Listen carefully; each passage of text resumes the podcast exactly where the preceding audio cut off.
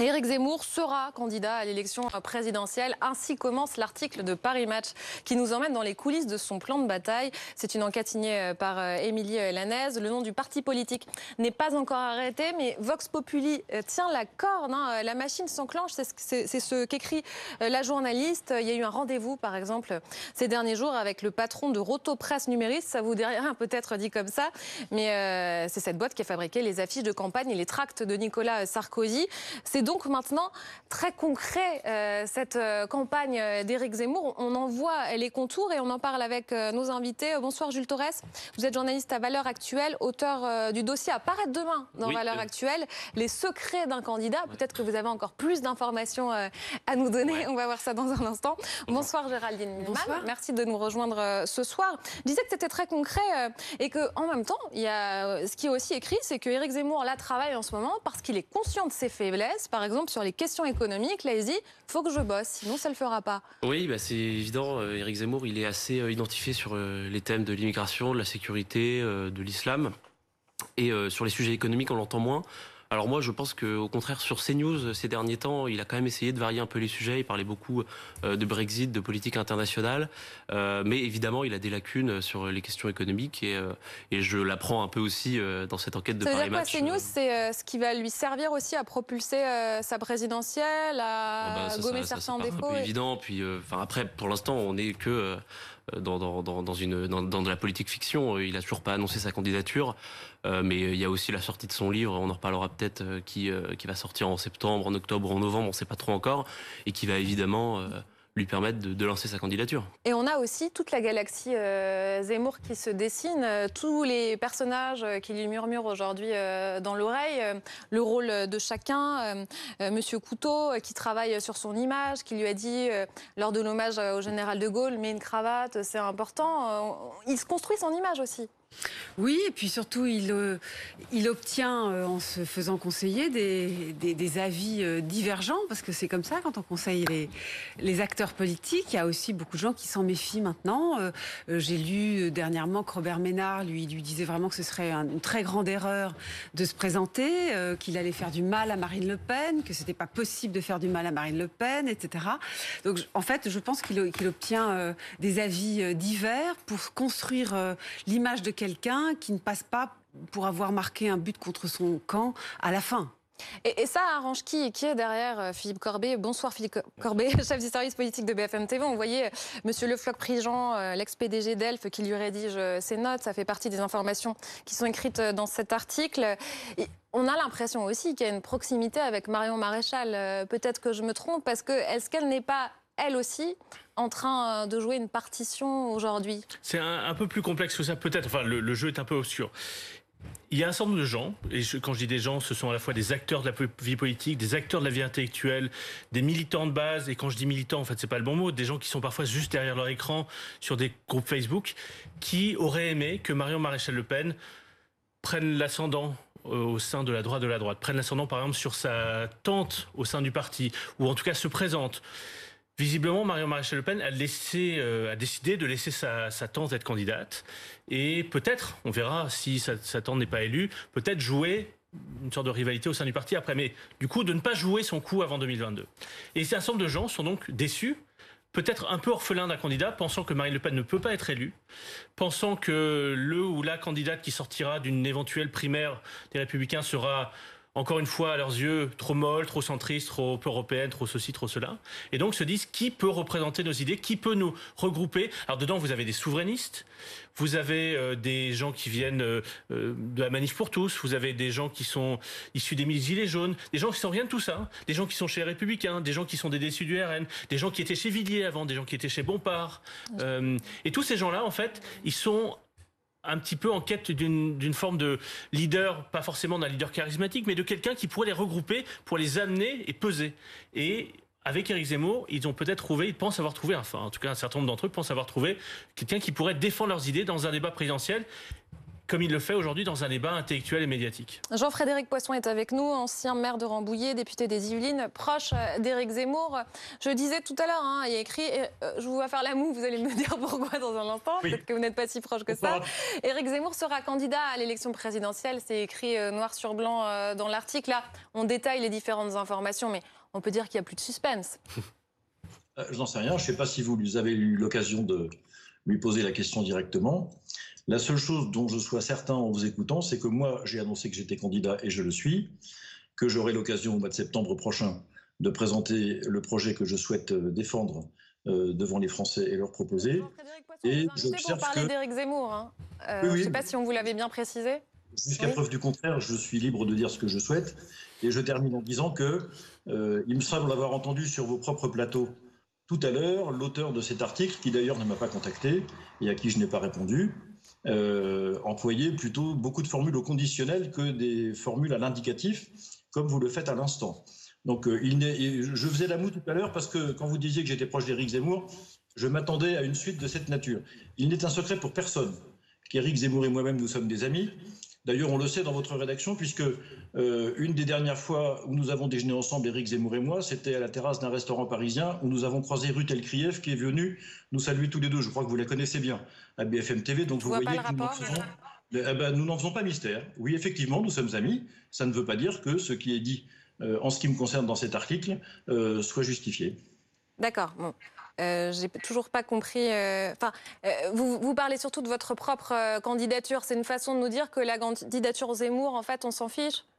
Non, je ne dis pas qu'on s'en fiche. Je dis que pour l'instant, il n'est pas candidat et que je n'ai pas constaté qu'il se soit déclaré. Je n'ai pas constaté que, en dehors de formules conditionnelles et d'informations, peut-être, j'entends que un certain nombre de vos invités je bah, justement, vous avez raison. On va, on va détailler ce qui est dit dans l'article. C'est ce qui est beaucoup plus important euh, ce soir.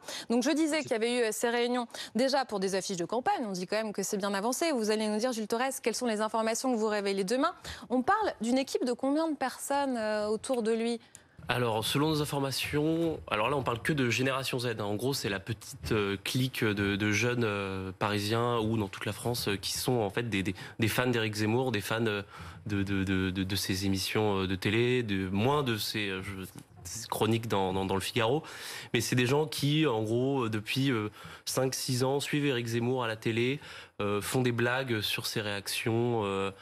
par exemple, avec Michel Onfray, il y y a ce qu'on appelle des mèmes il y a le Nurshid Zemmour, je ne sais pas si vous connaissez, mais, euh, vous le voyez très bien.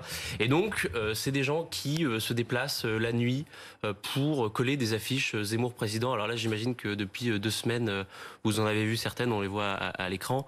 et en fait, dans Valeurs Actuelles, ce qu'on montre, on a fait un reportage, on a fait une soirée avec eux et, et on a tracté, enfin on n'a pas tracté avec eux, mais on les a suivis on les a suivis toute une nuit euh, en train de tracter et c'est des gens qui sociologiquement sont assez différents. Il y a des jeunes, euh, c'est évidemment des conservateurs ou des, réactionnaires euh, comme on, veut les appeler souvent catholiques, et c'est des gens qui en fait sont ne, se sentent plus représentés par les partis politiques comme le RN ou LR, parce qu'en fait pour LR ils s'estiment trahis, c'est évidemment issu des parents, hein, mais ils s'estiment trahis par les, les nombreuses palinodies. Donc ça c'est pour l'équipe, les, fans de Zemmour autour de lui. On va aussi se mettre dans sa tête, toujours grâce à cet article, qui nous dit il vit un drame. D'un côté sa nature solitaire, routinière, obsessionnelle, de l'autre son appétit gigantesque, orgueilleux. Déchiré euh, par euh, ses forces contraires, il est écartelé entre confort euh, et destin. Il vise les deux Français sur trois qui croient en, l'autorité de l'État. Ça, c'est ce que dit Paul-Marie Couteau. Mais c'est intéressant quand même d'aussi penser à sa personnalité. Pourquoi il y va maintenant Il n'a que des coups à prendre. À la télévision, il est une star, il est très écouté ce sera une autre aventure là. Tout à fait. C'est pas du tout facile de convertir un public euh, d'un média euh, en un public euh, électoral, mmh. et c'est le pari qu'il fait. Écoutez, pourquoi il y va? Franchement, je suis pas dans le secret de son cerveau. Il est vrai que c'est un personnage de transgression. C'est un personnage qui adore prend des risques. Euh, il en prend vis-à-vis de la loi. Il a été trois fois condamné pour des délits d'expression. Il en prend vis-à-vis de l'histoire. Je vous rappelle qu'il passe pour un spécialiste de l'histoire, enfin c'est quand même un révisionniste sur euh, Vichy, euh, Pétain. Il raconte que ce régime a protégé les juifs français alors qu'en fait il les a largement dénaturalisés avant de les déporter comme juifs étrangers. Enfin il raconte des choses qu'il faudrait qu'aucun historien n'aurait ce, ce crédit après avoir dit des choses pareilles. Mais Zemmour, parce qu'il a, il est ce qu'il est, parce que l'opinion est ce qu'elle est. Aujourd'hui, dans ces figures très transgressives, séduit. Il est vrai qu'il reste à savoir ce que ça va donner sur le plan euh, électoral, sachant qu'il y a quand même un point qui n'a pas été soulevé ici, c'est les, fameuses 500 signatures. On n'aime pas trop parler de ça. On, est dans une démocratie d'opinion à cette réserve près. On dit même aujourd'hui dans les milieux politiques que des gens très bien installés comme Mélenchon euh, courent encore très sérieusement après les 500 signatures. Vous imaginez ce que c'est Zemmour s'il y a Monsieur Poisson qui franchement a aussi entre nous un vrai problème de signature. Euh, s'il y a deux personnalités de droite qui y vont, c'est-à-dire Xavier Bertrand et quelqu'un qui gagnerait les primaires euh, euh, de LR, enfin, ça fait quand même beaucoup de monde. Il y a certes énormément d'élus en France, mais comment tous ces gens vont-ils obtenir des signatures? Parce que je présume qu'ils les obtiendraient plutôt à droite. Oui, c'est vrai, vrai, que c'est la question qu'on se pose aussi, Philippe Corbet. Il faut se souvenir qu'à plusieurs reprises, Jean-Marie Le Pen puis Marine Le Pen ont eu de vraies difficultés à obtenir ces 500 signatures. D'ailleurs, Jean-Marie Le Pen n'a pas pu se présenter à une élection présidentielle à cause de à défaut de signature et à plusieurs reprises. Ça coûte beaucoup d'argent. Ça prend beaucoup de temps. Il faut commencer très tôt.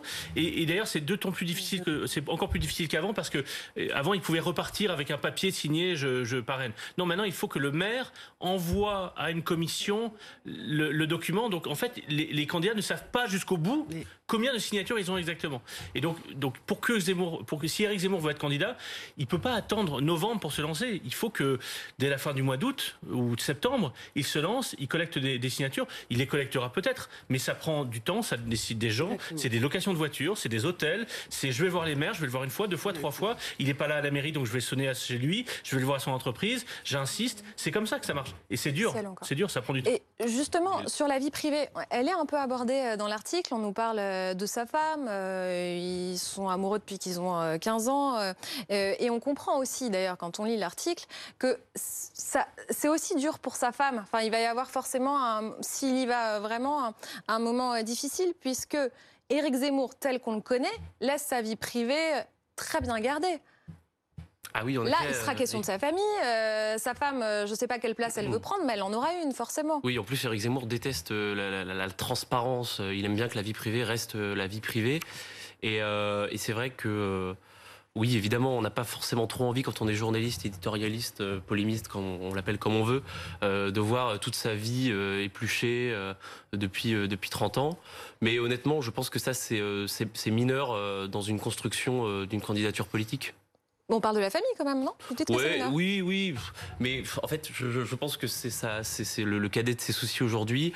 Euh, vous parlez des parrainages, euh, il a des parrainages à faire, il a des gros poissons euh, à aller ferrer. Je veux dire, quand on se projette quand même dans un. S'il se déclare candidat, c'est qu'il y croit un minimum, non, Philippe? Bah, Ou alors c'est de la pure stratégie Dans ce cas, il faut se projeter et imaginer l'aventure commune. Et ça veut dire avec sa famille aussi. Quand on se lance dans la campagne présidentielle, on se prépare à être élu président de la République et à gouverner, on se prépare aussi à perdre. Parce qu'il parce qu'il y a plus de chances statistiquement de perdre que de gagner.